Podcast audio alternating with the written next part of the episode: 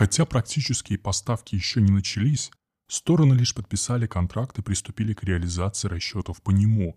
Тем не менее, факт покупки Эстонии партии противокорабельных ракет Blue Spear уже активно обсуждается в СМИ и вызвал ряд заявлений командования эстонской армии, как водится, чрезвычайно громких. Эстонские вооруженные силы закупают противокорабельные крылатые ракеты с дальностью около 320 километров. Это позволит Таллину стать источником очень серьезных проблем для России.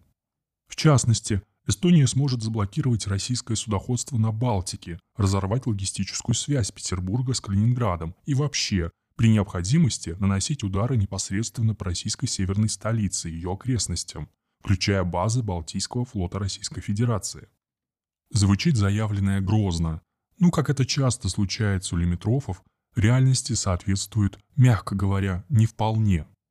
Начать следует с того, что под наименованием Blue Spear в реальности проходит израильская противокорабельная ракета Gabriel 5 производства компании Israel Aerospace Industries. Она действительно новая, даже новейшая на сегодняшний день в линейке противокорабельных ракет этого типа. Однако на вооружение израильского флота ей попасть не получилось, ввиду чего производитель сейчас активно пытается продвинуть ее на экспорт. И в том числе соглашаясь на многочисленные модернизации, не исключая упрощения конструктива ради его удешевления. Факт участия в контракте сингапурской компании Stay Engineering Lang Systems прямо указывает на существенную доработку комплекса на некое сухопутное шасси, что является одним из ключевых направлений деятельности Стелс.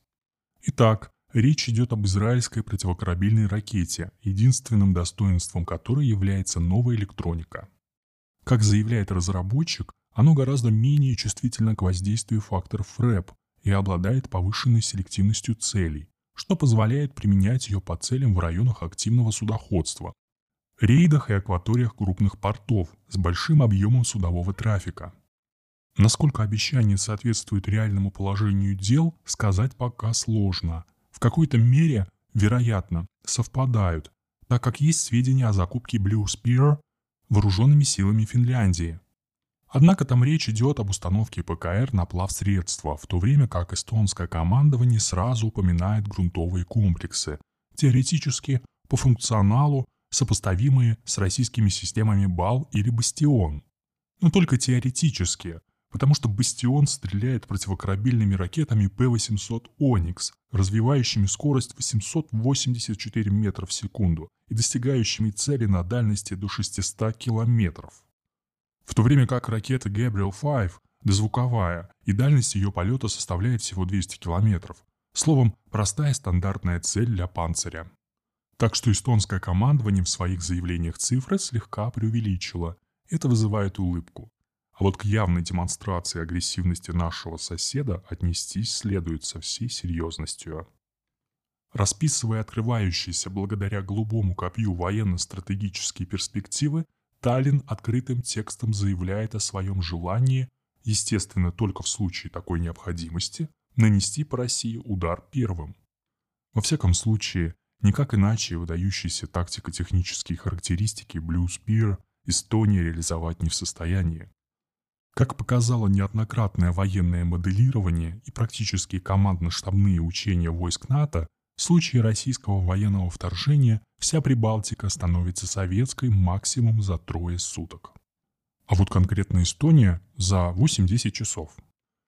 То есть ни о какой долгосрочной блокаде Балтийского флота не может идти речи даже в теории. Предельный максимум попытаться успеть залпом отстреляться по Санкт-Петербургу в надежде нанести там хоть какой-то ущерб престижа.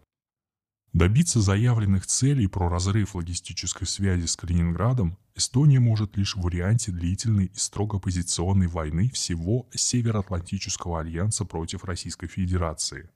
Когда действия эстонских войск будут прикрываться и обеспечиваться всей военной мощью НАТО. Но в таком случае именно оно должно выступать агрессором. И вот этот момент в эстонской геополитической позиции требует достойного российского ответа.